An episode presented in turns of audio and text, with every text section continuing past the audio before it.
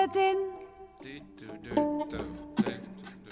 عسى لمحة منه I don't I Take, take the same place yes and then please we, play we with do me it. because I Yeah. This is one of Siwan's rehearsals in preparation for the recording of their third studio album. وألمح من ألقاه من غير The orchestra was created in the aftermath of the invasion of Iraq. In a world increasingly fraught with ideologies of cultural and religious confrontation and aggression, Siwan is all about coexistence. سأقنع منك بلحظ البصر وأرضى بتسليمك المختصر Its compositions are inspired by poetry from Al Andalus, otherwise known as Muslim ruled Spain. Its presence is still seen in Spain today. It's everywhere. It's in castles, in villages, in ways of life, in gastronomy. We can talk big monuments like the Alhambra in Granada or the mosque in Cordoba. So it was something that could not be deleted and, and that, that people were aware about.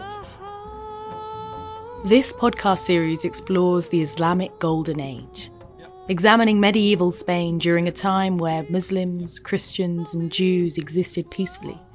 Or at least that's one leading historical narrative.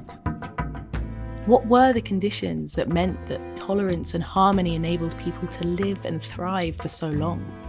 A period where science, art, and culture flourished.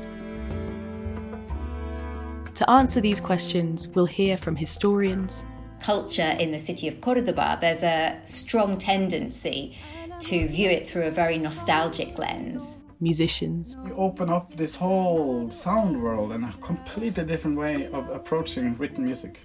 Archaeologists. So we are talking about an incredible variety of very rich cultures that were connected and that were aware of the existence of each other.